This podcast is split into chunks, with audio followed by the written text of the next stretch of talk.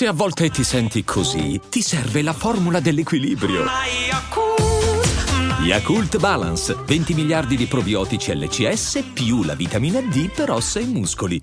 Kendrick Lamar, il figlioccio artistico, se così vogliamo dire, di Eminem, uno dei pochi che Slim Shady diceva, ha sempre detto ragazzi questo c'ha talento, questo spacca ed è uno dei pochi che è riuscito a restare moderno più pur rap scappando in maniera abbastanza violenta.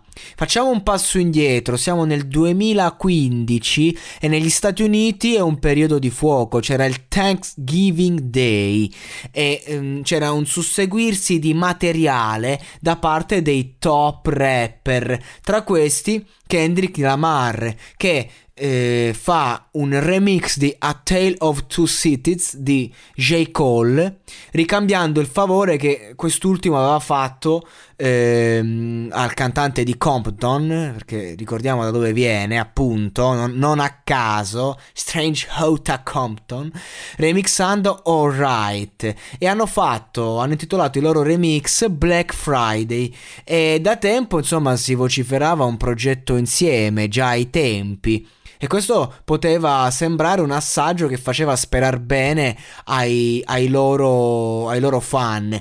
Il testo, il pezzo, neanche a dirlo, è una mina, che poi sono, sono due tracce eh, remixate che vanno a fare in un totale 7 minuti e, mm, insomma è, è, una controparte diciamo di, questa, di, di questi due brani che abbiamo citato remixati e, ehm, e, niente, il rilascio di Kendrick, la release, ha avuto un amore molto eh, vasto. Difatti tocca diversi temi che ai tempi erano scottanti, come la candidatura di Kanye West per la presidenza. Non era il 2015, ogni anno Kanye West eh, ricaccia sta storia e ogni anno ci si prova ad avvicinare. Il fatto, ragazzi, che la candidatura a ricevere i voti, insomma, l'urna è un po' più difficile del mercato discografico, però eh, è sempre un argomento di tendenza. I 10 migliori rapper di Billboard di tutti i tempi la sua rivendicazione al trono dell'hip hop.